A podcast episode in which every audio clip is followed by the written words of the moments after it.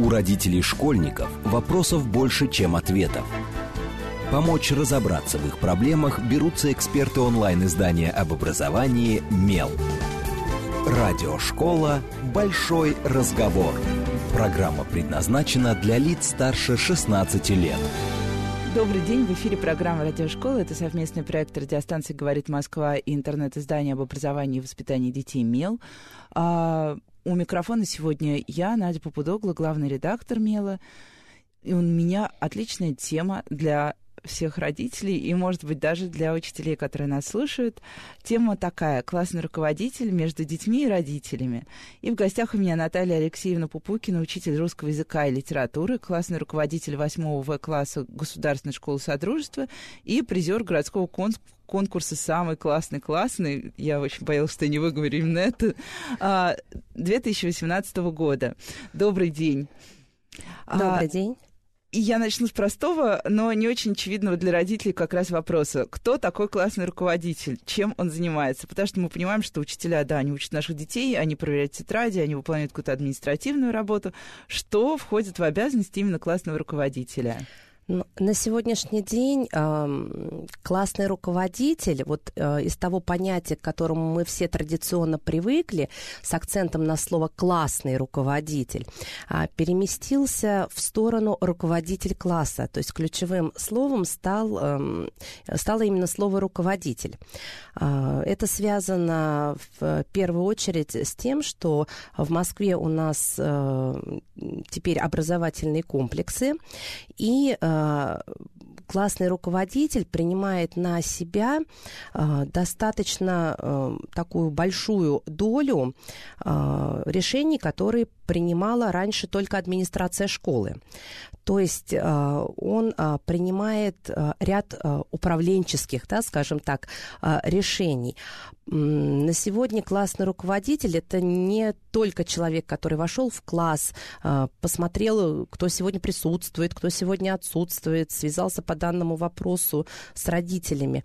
Это организатор, это координатор, это человек, который э, направляет э, и детей, и родителей, кстати, в том числе. Э, это человек, который является таким э, порой связующим даже звеном, э, как ни странно, между, между детьми и родителями. Поэтому на сегодняшний день это такой вот человек, управленец.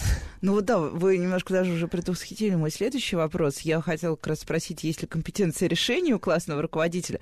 Но какие это могут быть, например, решения? То есть мы там организуем, я не знаю, поездку детей на какой-то конкурс или что-то еще. Что вот, как, просто конкретными примерами, что именно решает классный руководитель? Классный руководитель э, решает, во-первых, очень много организационных вопросов. Да? Все, что связано с организацией различных мероприятий, э, с организацией участия в различных мероприятиях, э, с учетом того, что их сейчас множество, и не только в, в самой школе, да, в ну, стенах да, корпуса, за ее пределами. Москва сейчас предоставляет огромный спектр различных возможностей для внеурочных научной деятельности. И классный руководитель всеми этими вопросами занимается. А, Причем старается всегда э, делать так, чтобы было интересно в первую очередь детям, да, это самое главное. Но при этом э, в процесс вовлечь еще очень всегда хорошо родителей, потому что у нас дети без родителей существовать не могут. Поэтому такой вот он тройственный союз всегда получается, родители, дети, э, классный руководитель. Э, классный руководитель решает ну, даже самые банальные проблемы э, в школе.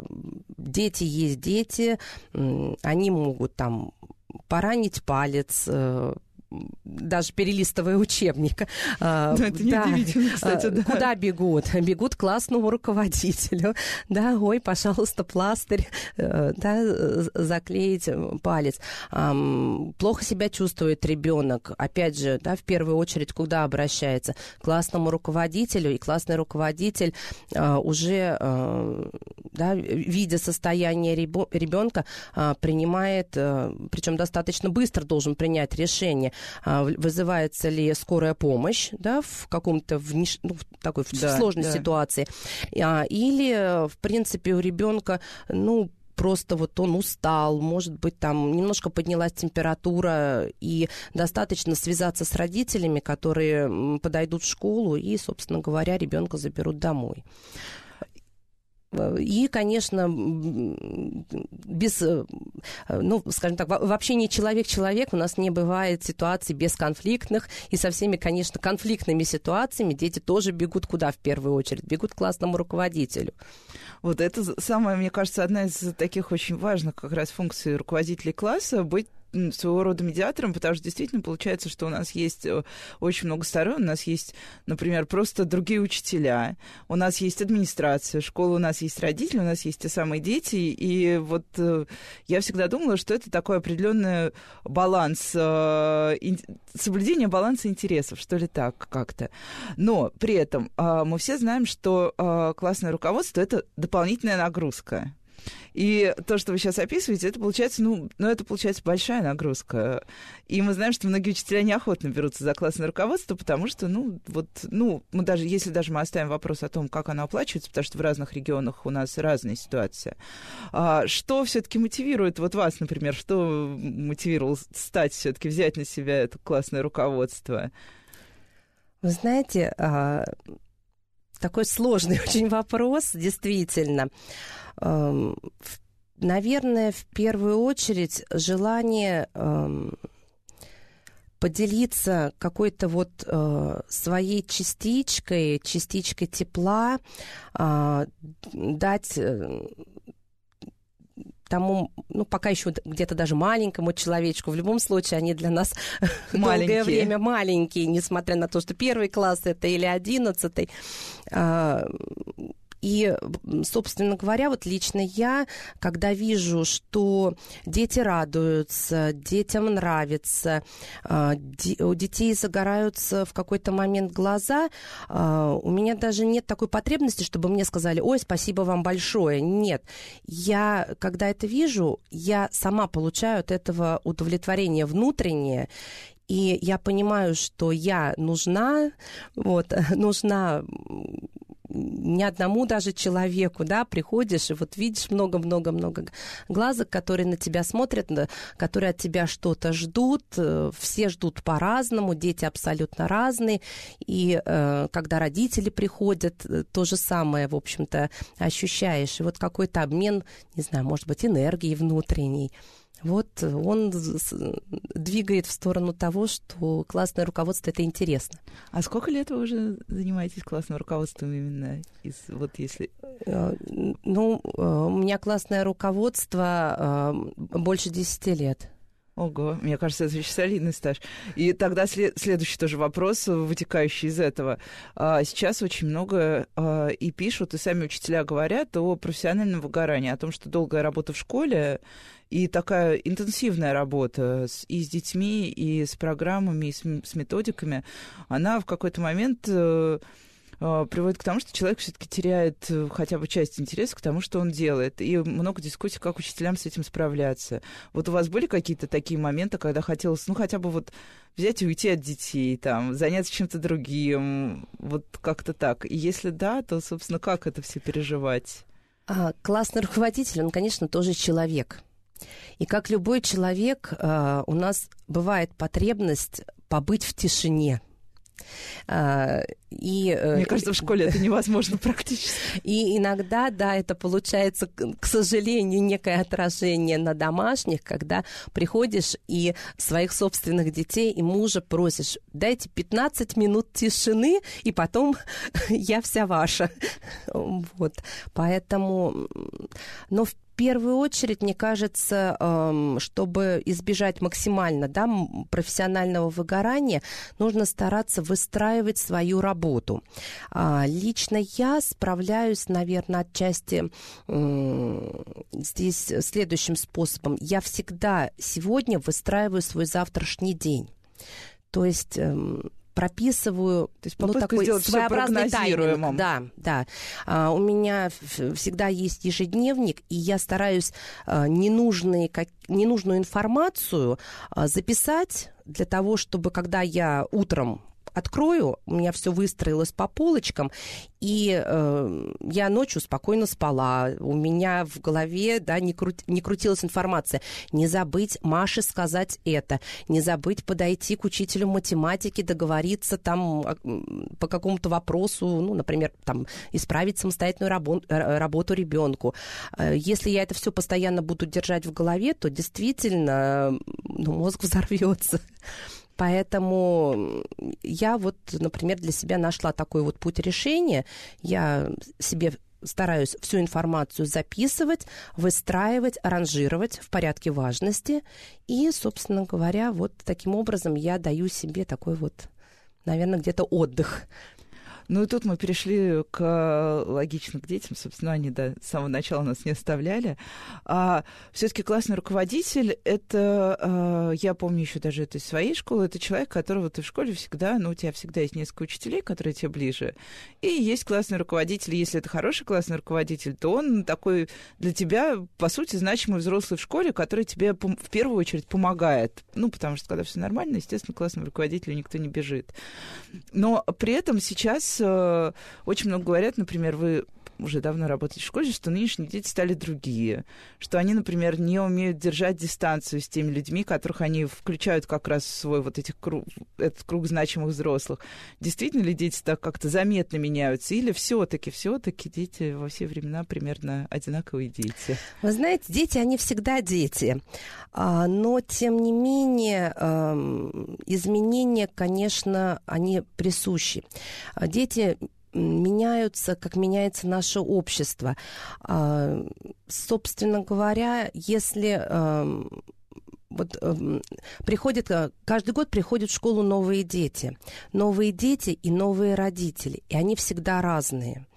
Э, и разные они, в общем-то, по, мне кажется, причине того, что э, вот общество наше меняется, и э, какие-то вещи э, становятся допустимыми, те, которые раньше считались например? недопустимыми.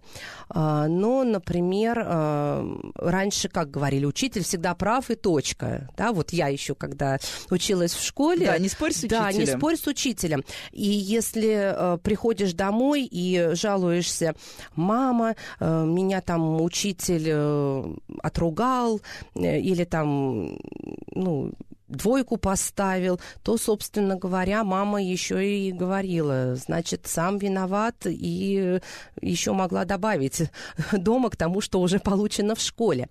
А сегодня эм, наше общество такое ну, более демократичное, наверное, вот в этих вопросах, и эм, дети имеют сейчас больше прав, э, и в частности, право голоса. Вот когда я училась в школе, да, какое-то мнение учителя э, оспорить было, ну, проблематично, и отваживались, скажем так, наверное, не все на это. Сейчас дети в этом вопросе открытые, смелые, они открыто высказывают, это мне нравится, это мне не нравится. И э, достаточно четко, как правило, мотивируют. Почему нравится, почему не нравится, почему буду делать, почему не буду делать. Вот мне кажется, сегодняшние дети от нас, тогдашних, вот во всяком случае от меня тогдашней, они отличаются. А дистанции? Вот я очень много слышала, что дети потеряли вообще ощущение дистанции и потеряли как раз вообще... Э, даже не дистанции ученик-учитель, а дистанции взрослый ребенок, скорее. Да, вот так. есть такой момент, и мы наблюдаем на самом деле это, наверное, не только в школе, а вообще в целом в обществе. Ну вот давайте посмотрим общественный транспорт. А, едут молодые ребята в трамвае, громко разговаривают, смеются. А, иногда речь, в общем-то, сопровождается нецензурной бранью. Поворачивается взрослый человек, делает корректное замечание, и что он слышит в ответ? Молчи, старый пень. Да. Вот, поэтому и вот это отражение в обществе, оно находит, конечно, отражение и в школе.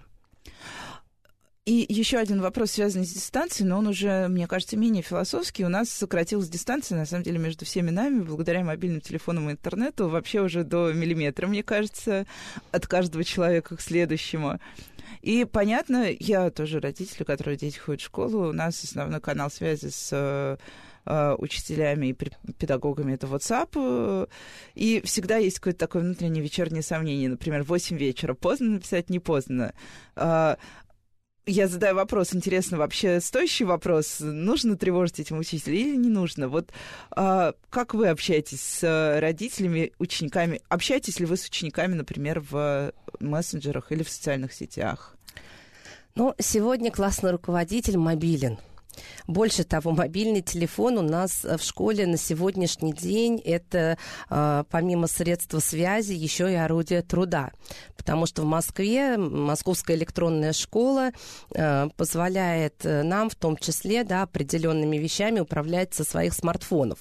Поэтому э, в руках учителя, если мы сейчас говорим об учителе-предметнике, э, телефон порой еще и становится, в общем-то, орудием труда, как и у ребенка. Потому что все дети у нас подключаются сейчас к школьному Wi-Fi, все пользуются московской электронной школой. А, на уроках у нас э, мобильный телефон да, тоже порой является орудием труда. И, конечно, вот от этой мобильности от современного никуда, не, никуда не денешься. А, социальные сети, мессенджеры, а, да самые обычные смс и даже телефонные звонки, а, да, это бич нашего времени. И, конечно, касается, в общем-то, он и классного руководителя. Вы знаете, тоже очень сложный вопрос – я сама тоже мама, и у меня тоже э, дети, ну, старше уже, правда, в институте, а вот э, младший в 10 классе учится. И мне тоже порой э, приходится общаться с классным руководителем. Вы знаете, я, например, для себя все-таки стараюсь э, определять э, рамки рабочего времени. Э, по вопросу, который не является экстренным, я все-таки стараюсь э, общаться с классным руководителем в его рабочее время, вот, э, которое а, а я вот всегда не дум... переходит в личное. Меня всегда удивляло, что э, почему-то не сдаются изначально эти границы. Мне кажется, было бы вполне логично договариваться с родителями, что да, я ваш класс, я классный руководитель ваших детей, я всегда готова вам помочь, но давайте вот да, если у нас не случается никак, речь не идет о какой-то форс-мажорной ситуации, мы общаемся там, например, я не знаю, ну очень условно с 8 до 8 там или там с 7 до 7, как-то вот так. Почему не делают этого педагоги? А, вы знаете, на самом деле мы это делаем. Ага. И э, больше того, я могу вам сказать, что э, наш городской э, э, психолого-педагогический центр выпустил э, брошюру, и э, она также размещена на сайте Ассоциации классных руководителей. У нас в Москве есть такая ассоциация э, о правилах мобильного общения с рекомендациями для родителей, детей и для учителей. Ой, это очень полезно. Да, и э, там достаточно хорошо все прописано. Но, вы знаете, мир наш такой сейчас сложный.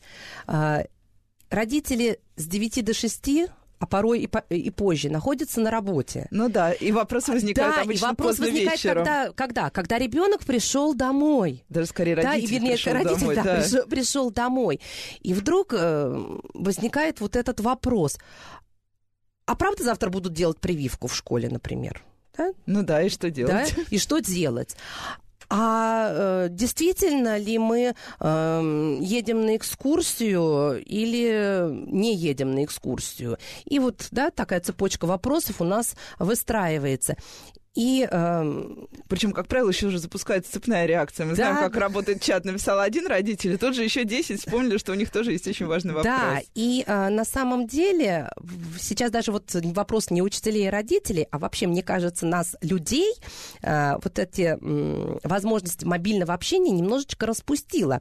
То есть э, в каком плане? Мы не стараемся запомнить, записать информацию, мы всегда знаем. Да я сейчас свяжусь, и быстренько уточню. уточню. Вот. И поэтому вот возникают порой такие ситуации, действительно, в вечернее время у классных руководителей, когда э, один родитель звонит, другой родитель звонит, или смс-ку пишет, или там в мессенджере могут написать. И на самом деле задают порой очень часто одни и те же вопросы. Ну да, потому что мы же не читаем, что было написано до нас. Наш вопрос всегда самый важный, и да, он последний. Да. И э, я прекрасно понимаю, сама мама, мой ребенок, это самое главное, это святое, и поэтому я должна уточнить все до мелочей. И что, остается, значит, просто собраться, не терять терпения и из раза в раз отвечать на вопросы? А, вы знаете, э, ну, стараемся каждый раз э, с родителями и с детьми э, разговаривать, объяснять, что, наверное, допустим, информация о том, что у ребенка поднялась температура и его не будет э, завтра в школе, она в 9 вечера так же актуально, как будет и актуально в 8.15. Да. И вполне совершенно спокойно можно в 8.15 написать или позвонить классному руководителю и предупредить, что ребенок заболел.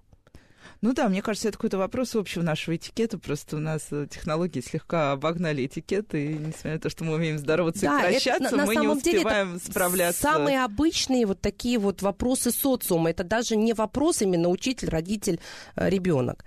А бывает, что учители, э, бывает, что родители не только там пишут и звонят, но и прям вот много ли родителей, которые по любому поводу приходят до сих пор в школу? Или их стало меньше, и родители предпочитают все решать именно вот так? То есть появление родителей в школе это скорее какая-то чрезвычайная история или... Вы знаете, по-разному.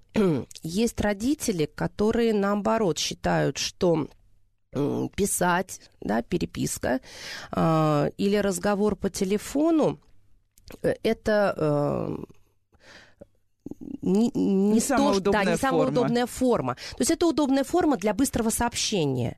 Но если я хочу выяснить, э, э, проблемы, какие у моего ребенка, или наоборот, у меня возникла проблема, и я хочу ее обсудить, получить, может быть, консультацию, помощь, эм, какой-то совет, подсказку, или наоборот, дать классному руководителю или учителю совет или подсказку. Кстати, мы очень с, с превеликим удовольствием получаем от родителей такие подсказки. Каждый ребенок особенный. И как не родитель, да, кто лучше всего, как не родитель, знает э, о своем ребенке что ему лучше. Как ему лучше собраться, Конечно, что он делает да. Э, круче, чем а, другие и все остальное. Да, да, поэтому, тем более мы, как классный руководитель, всегда стараемся в каждом ребенке разглядеть э, что-то хорошее для того, чтобы создать ему ситуацию успеха, чтобы он двигался дальше, вперед и с удовольствием ходил в школу. И вот э, тоже тут будет логично спросить о том, что получается, что классный руководитель это один из таких немногих э, э, живых инструментов той самой индивидуализации образовательного процесса, о котором сейчас так много говорят. Потому что понятно, что классный руководитель, он больше и лучше знает о своих всех детях, об их возможностях, способностях, что ли.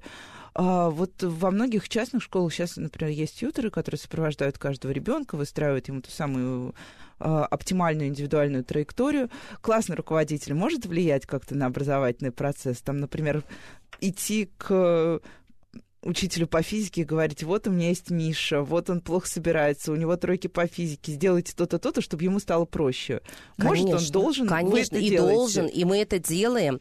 А, э, обязательно классный руководитель находится в контакте со всеми учителями-предметниками, а, потому что именно мы э, чаще общаемся с родителями. А, не каждый учитель-предметник общается с родителями, но не потому, что он не хочет, а потому что просто, допустим, родители к нему не приходят да, по каким-то своим ну, вопросам. Да, а, например, э, родитель э, разъяс... разъяснил классному руководителю особенность какую-то у своего ребенка. А, бывает, что дети по какой-то причине могут где-то замкнуться, да, а где-то могут, наоборот, расшалиться. И не потому, что он плохой, плохой, нет, а потому что это его особенность. И э, когда классный руководитель э, тет-а-тет пообщается с учителем предметника, то порой учитель-предметник на ребенка посмотрит по-другому. Он ему э, окажет помощь, содействие, и, в общем-то, ситуация как раз у нас э, выровняется.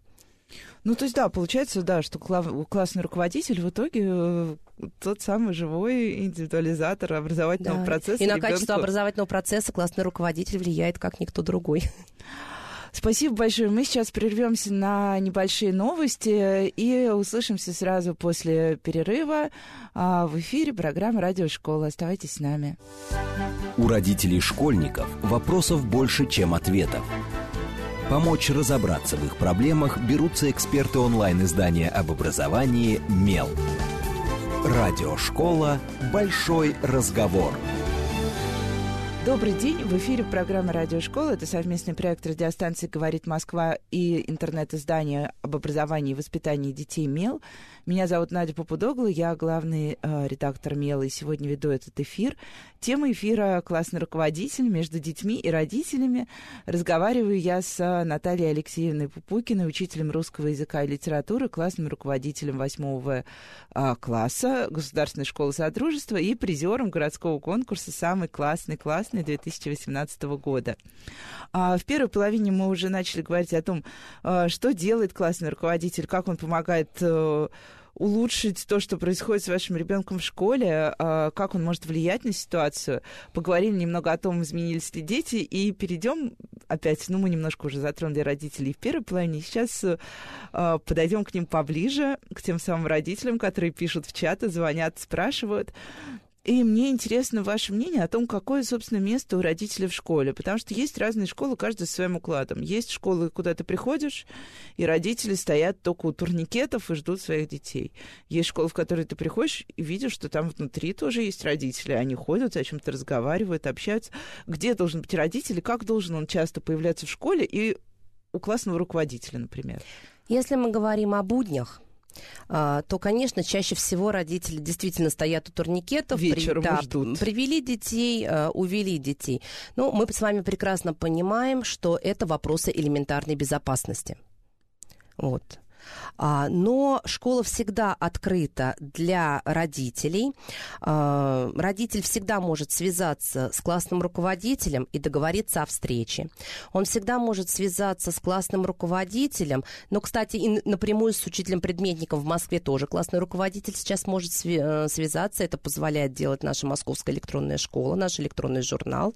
У нас там есть чат, и можно э, любой родитель, любому учителю, преподающему в классе, может написать. А, то есть родителям тоже да, доступна функция да, чата. Да, да, доступна функция чата, абсолютно точно. И э, э, договориться о встрече, потому что э, все-таки э, разговор в глаза в глаза это несколько другое, нежели чем разговор по телефону и тем более переписка. Ведь мы с вами знаем, что одно и то же слово можно сказать с разной интонацией. Да, в переписке есть различные смайлики, но тем не менее каждый смайлик тоже каждый человек читает по-своему. Ну и даже одну и ту же информацию можно как бы преподнести по-разному, и в личной беседе, мне кажется, часто как раз э, сложные какие-то конфликтные моменты обсуждать намного проще, чем переписываясь, когда возникает, ну, всегда возникает какой-то такой лак недопонимания, мне кажется, да, когда вы обсуждаете проблему. Это абсолютно точно, и разговор э, тет-а-тет, он э, гораздо больше э, принесет пользы, в первую очередь, ребенку. Разговор между взрослыми. А, а не дай бог вообще обсуждение ребенка в общей группе, да, каких-то вот таких проблем, это вообще вот для меня Мне лично кажется, это не, быть просто, не, недопустимо. Да. И нельзя при других родителях, при других детях э, э, обсуждать, собственно говоря, кого-то из детей или кого-то из родителей или кого-то из учителей. И вот теперь у нас на повестке дня родительское собрание, потому что я помню, что в моем детстве мама, как только ей сообщала, что ее ждет родительское собрание, говорила, о, Господи, можно я отпрошусь, у меня будет работа, я совершенно точно работаю до 9. А, она как раз, да, когда у меня возникали какие-то проблемы, она в основном сама приходила и общалась с, ну, разбирала конкретные ситуации с конкретными учителями. Родительские собрания, да, всегда считались какой-то обузой, и сейчас, получается, вот если ты смотришь со стороны, кажется, что родительское собрание и вовсе не очень нужная вещь. Потому что какие-то вопросы, да, решаются в чате. Детей, да, обсуждать раньше, как на родительских собраниях было вот э, практика комсомольского собрания, когда ставили родители, говорили, а вот ваш Вася самый худший в классе. И бедный родитель стоял и хотел э, и с собой что-то сделать, и с Васей потом, наверное. Вот, что такое сейчас родительское собрание? Нужно оно, не а, нужно? Вы знаете, Москва вообще уходит ушла фактически от такой формы, как родительское собрание. Потому что действительно, ну вот смотрите, э, зачем мы раньше собирали родителей? Для того, чтобы передать им информацию которую у нас не было возможности передать да, каким-то другим не способом. Было таких, да. Да. Э, городские телефоны были, но и то не у всех. Да. А, на сегодняшний день для передачи информации у нас с вами а, существует огромное количество э, ресурсов. ресурсов. Разных, да. В первую очередь, опять же, да, говорю, что это ресурс Московская электронная школа, когда любой учитель и классный руководитель может написать каждому родителю, может всем родителям а, информацию, что будет проходить мероприятие, что мы принимаем участие в конкурсе, что мы а, тогда-то тогда-то, тогда-то едем на экскурсию, что в эту субботу будет прекрасное мероприятие там в рамках субботы московского школьника. Предлагаю всем принять участие, зарегистрироваться и дружно поехать и так далее. То есть э, э, э, передача информации, она уже, вот тема, она закрыта. А что остается дальше тогда обсуждать с, с группой родителей? Вот, вот, да, это самый логичный вопрос. Зачем это? А, ну, можно, наверное, обсудить что-то э, из разряда внеурочной деятельности, например, какие бы э, направления да, хотели бы видеть э, родители да, в этом вопросе. Но это скорее уже будет форма не родительского собрания, а это будет, допустим, форма какого-то клубного часа, это будет форма какой-то дис дискуссии, какого-то диспута. То есть вот то родительское собрание, когда родители, как ученики, сидели за партами, а классный руководитель, как такой э, учитель стоял у доски и вещал, а их, их сейчас, да их просто даже вот в принципе уже быть не должно. А если говорить э, о мы знаем, э, любой, вернее, родитель знает, у которого ребенок ходит в школу или даже в детский сад, что всегда там в одном из мессенджеров есть два чата. Один чат — это чат с учителями, а второй чат — это чат с родительским комитетом.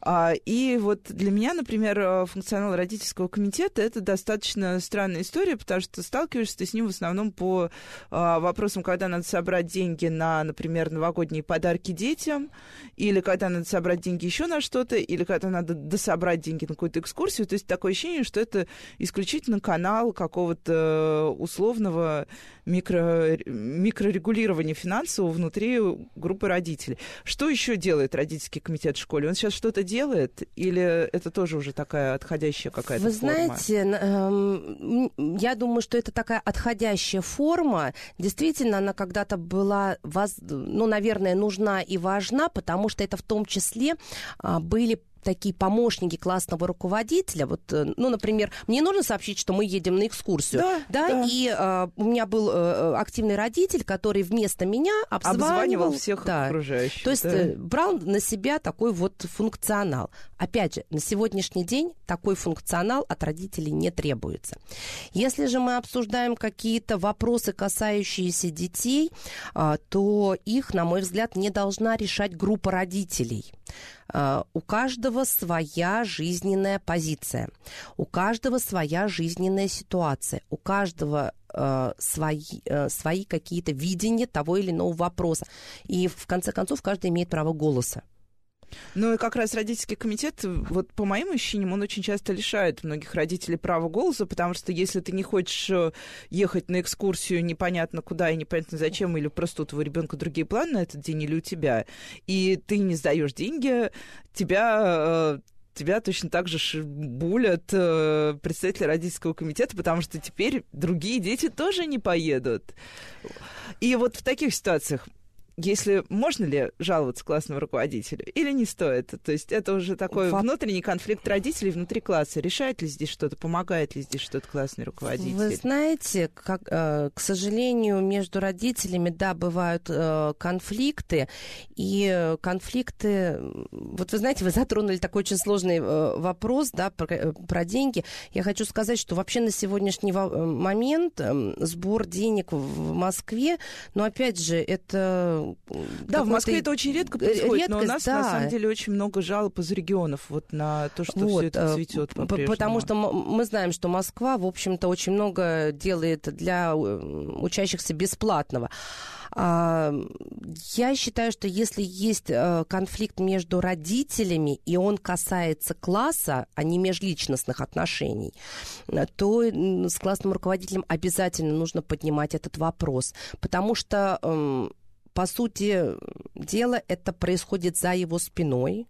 Он не в курсе, он э, доверил, да, вот кому-то из родителей э, что-то, допустим, организовать, и он не знает о том, что был какие спровоцирован... Там подводные да, камни. Какие подводные камни и куда это выльется. Но самое э, страшное, что, к сожалению, очень часто это выливается а, через детей де- дети слышат Да, потому что, всё. конечно, и многие родители, они не стесняясь, обсуждают при детях, что вот, а вот, вот эти вот такие, а ты такой, и мы такие, и в итоге дети это все, да, они же приносят это все в класс. Вот. Де- дети слышат все разговоры, так называемые на кухне. У них ушки на макушке, когда родители что-то где-то обсуждают. Я, например, как классный руководитель, всегда на каждом, вот, да, при каждой встрече э, с родителями обращаю внимание и прошу, чтобы ни в коем случае взрослые вопросы, назовем их так, не решались тогда, когда у ребенка есть возможность их слышать. А если мы коснемся очень такой большой, серьезной проблемы, а, связанной с травлей в школе. В последнее время мы стали очень много говорить, причем мы говорим даже не только о ситуации буллинга среди учеников, когда одни дети преследуют другого ребенка или других детей. Мы в том числе говорим о том, что дети иногда э, подтравливают и учителей, и э, у нас на Меле было несколько колонок учителей, которые стали жертвами такого отношения к себе именно со стороны детей. Вот э, мне кажется, что э, в известном смысле э, мы стали говорить больше о травле, потому что у нас да, стало больше открытых источников. И э, как раз, да, мы стали ну, у нас теперь нет такого барьера, что школа это что-то закрытое, о чем нельзя сказать в пространство, что и признать, что да, у нас в школах такое происходит.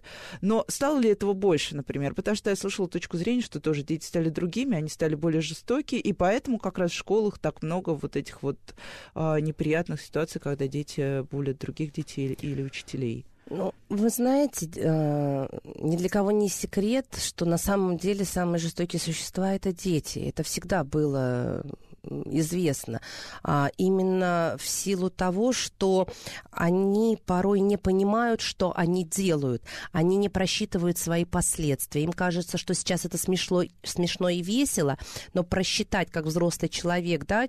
Как... Ну, им очень сложно. Им очень еще, сложно, да. Как бы эмпатия, это же такая вещь, понять, что чувствует другой человек, это с этим, к сожалению, не все взрослые да. справляются. Но я бы не сказала, вот по моим ощущениям, а, нет увеличение вот по сравнению с тем, как я училась. Э, да, и у нас в, в классе э, были ребята, которые, например, не всем нравились в силу тех или иных причин. А, но, кстати, мне кажется, что вот сегодня эм, вопрос, э, допустим, инклюзии, который решается во многих школах, он эм, частично где-то вот снимает даже вот эту вот проблему, хотя это очень сложный вопрос, но многие ребята начинают по-другому смотреть на мир, когда они видят э, детей не таких, как они. Ну да, ребенок просто принимает факт того, что мы все-таки не все одинаковые да. и не можем быть одинаковыми. И чем раньше он примет этот факт, тем э, добрее он будет, тем милосерднее он будет. А самое главное, с детьми надо разговаривать. Ведь э, вот ну, мне так кажется, что как раз травят те дети, с которыми мало разговаривают потому что у них есть какая-то вот эта внутренняя агрессия, которую они, с которой они не могут поделиться. Ну, Они да. могут поделиться, потому что с ними просто не разговаривают. Родители, например, вечно на работе, они заняты, ребенок полностью предоставлен сам себе. А, в школе, ведь каждый ребенок хочет, чтобы на него обращали внимание. И если у него не получается это сделать хорошим, да, каким-то способом. Ну, конечно, а, да, он идет Хорошо по пути... петь, хорошо танцевать, хорошо учиться, там, чем-то выделиться в классе. Он идет по какому пути? Я все равно заставлю вас на себя обратить свое да, внимание. И он начинает сначала там мелко пакостнить, э, потом выходит, в общем-то, на какие-то такие... И вот здесь задача классного руководителя максимально, максимально э, создать для каждого ребенка вот эту ситуацию успеха, и тогда мы решаем и вопрос тех детей, кого травят, потому что мы покажем другим ребятам, что они да, тоже да, классные. он не такой, как все, у него есть свои какие-то особенности, но посмотрите, а посмотрите, например, как он прекрасно рисует а он может нарисовать твой портрет. А хочешь, он нарисует твой портрет? Ну, вот, допустим, такая, да, вариация. Или э, ребенок прекрасно играет на музыкальном инструменте а он может сыграть твою любимую песню, а давайте мы всем классом там споем эту песню и так далее. То есть, и, соответственно, э, да, детей вот через какие-то такие разговоры можно сблизить. А плюс ко всему а, есть э, ну, собственно говоря, они у нас с давних времен э, существуют, да, различные занятия, игры, такие командообразующие. Сейчас в бизнесе модное слово тимбилдинг. Да? да. Вот примерно аналогия. Но на самом деле... У нас даже был эфир тимбилдинг в школе. Да, да, да. И на самом деле это очень интересные и хорошие технологии, которые помогают э, одним детям раскрыться, а другим детям увидеть э, что-то хорошее, прекрасное в том человеке, который им казался, ну, допустим, плохим. А социальное неравенство, вот как-то чувствуется, что сейчас, сейчас мы знаем прекрасно, что да, в школах бывают дети, ну, в одинаковых школах часто оказываются дети с супер разными возможностями. Один, условно говоря, ходит с самым дорогим телефоном. Ну, мы знаем, что даже если одеть детей в форму, все равно дети не будут никогда одинаковыми даже уже не с точки зрения характера их личности, а просто тех условий, в которых они растут. Вот чувствуется это действительно, что у нас вот так вот, ну, у нас действительно общество очень часто разное по своим, очень, расслоение очень сильное.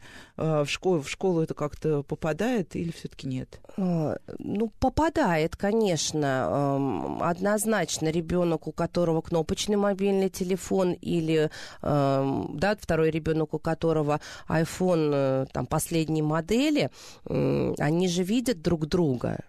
Другой разговор, что опять же здесь задача взрослых а, максимально объяснить детям, что у людей разные финансовые возможности, у людей разная жизненная ситуация.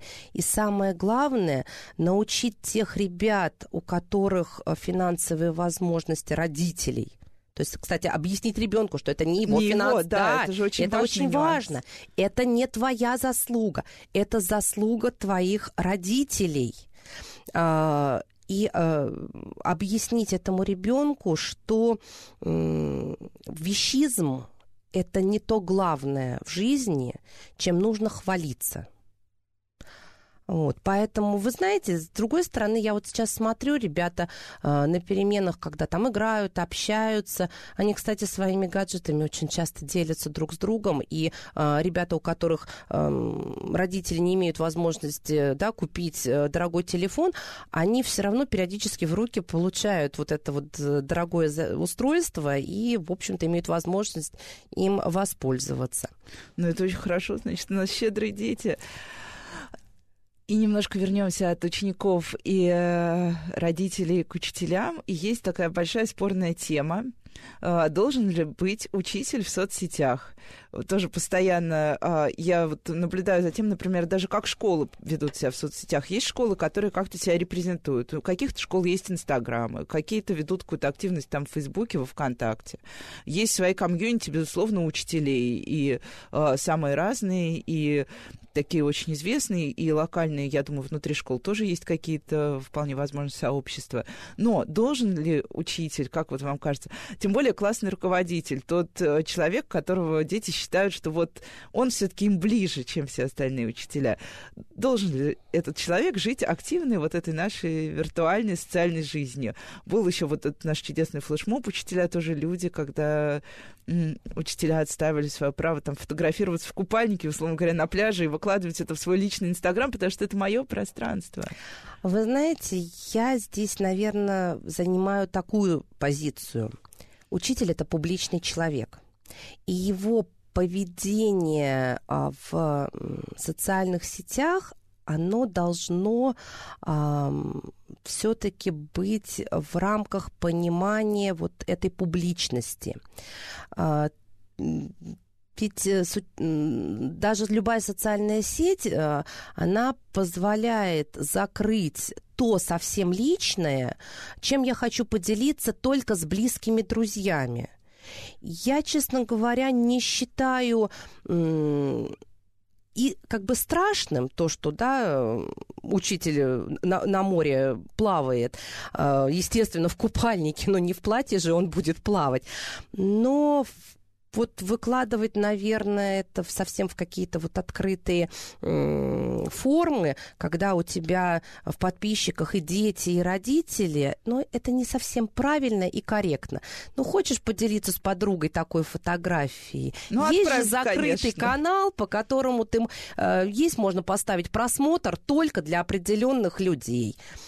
И вы знаете, я вот даже вообще к публичным людям э, отношусь, и к артистам, к нашим, и к политикам, вот в таком же разрезе. Ну да, потому что иногда бывают такие вещи, которые ты смотришь со стороны и думаешь, удивительно, как человек это допускает, да, и да. это же э, делает, унижает его даже. И... Я понимаю прекрасно, что если я вдруг поехала отдыхать на Черное море и вышла на пляж, и вдруг мне кто-то сказал, здравствуйте, Наталья Алексеевна, я не побегу, сломя голову, заворачиваться, в три да, одеяла. Там, в три одеяла и прятаться, да, я поздороваюсь и буду, в общем-то, ровно так же. Жить той же да, самой жизнью. Той же самой жизнью, потому что я такой же человек и также имею право поплавать в море. А, но выкладывать э, фотографию в каких-то, не знаю, там, фривольных формах в э, открытом виде, я все-таки не сторонник этого. Но все-таки должен быть учитель в социальных сетях, потому что я слышала много раз э, точку зрения, что нет, давайте вообще учитель, учителей, ну вот просто э, закрытый профиль, да, только для друзей. А почему нет? А, вот я, например, как классный руководитель могу вам сказать, я очень много информации подчерпываю для себя э, в социальных сетях. Дело в том, что э, очень много информации, допустим, в том же Фейсбуке э, идет о различных интересных мероприятиях. Э, выставка открылась, э, открылся э, там спектакль новый какой-то, да, э, прорекламирован. И именно не в качестве рекламы, а я ведь там и обсуждения почитаю, и в конце концов я даже составлю для себя, да, такую вот позицию, стоит мне туда с учащимися пойти или нет. То есть Нет, не а если говорить именно о личной странице, то есть вот есть учителя, которые говорят, я ни в коем случае не хочу, чтобы меня дети добавляли в друзья во ВКонтакте, например. Вот как вы относитесь? Вас добавляют дети в друзья? Добавляют. Ага, то есть просто мне кажется, что на самом деле для учителя очень важно присутствовать в социальных сетях, потому что современный ребенок это ребенок, который, ну, мы уже должны с этим смириться. Он чуть-чуть смотрит на мир через э, свой телефон или свой ноутбук. Э, и когда он не находит человека в социальных сетях, для него этот человек немного не существует. Потому что, да, мы все можем выстроить нашу социальную картинку такой, какой мы хотим ее подать. Мы можем что-то вешать, что-то не вешать, где-то там закрывать что-то, что-то открывать. Но когда ты видишь учителя в социальных сетях, и когда ты видишь, как этот человек общается, например, с кем-то, у меня, например, вызывает больше доверия такие учителя, которых я вот... Я даже не стучусь к ним в друзья, но мне э, приятно осознавать, что Вы этот учитель знаете, есть. я здесь как филолог сейчас немножечко скажу. А, я, например, эм, стараюсь ребят учить еще и общаться в социальных сетях. Если Ого. мне, если, э, если мне ребенок а, напишет э, слово сейчас, как они пишут, да, сейчас, я обязательно скорректирую ему и напишу, что писать нужно так, как положено, не нужно ломать свой язык, потому что сегодня ты написал здесь, да, в социальной сети, а завтра ты это напишешь в сочинении. Э, Потому что это очень быстро, да, итоговом. да, в итоговом или на экзамене. Э, Поэтому я, э, допустим, иногда вижу, что ребята некорректно комментируют друг друга какие-то фотографии, высказывания. И порой у нас бывает, что мы этот вопрос обсуждаем. Э, Потому что, вот, кстати, возвращаясь не к обижаются, Нет, что не вы обижаются. видите. Нет, не обижаются. И не скрываются. И не скрывают. Да, и на самом деле, когда у них находится учитель в друзьях, вы знаете, это даже иногда их так вот мобилизирует. В том плане, что они, допустим, стараются а, в э, комментариях да, или в каких-то вещах ну, не использовать нецензурную брань, например, не писать какие-то гадости, стараться быть, в общем, таким культурным человеком с точки зрения общения. Спасибо большое. Мне кажется, у нас получился очень интересный эфир. Я рада, что учителя все-таки считают, что они должны быть в социальных сетях. Это мне отдельно приятно слышать. С вами была программа «Радиошкола». Услышимся на следующей неделе. До свидания.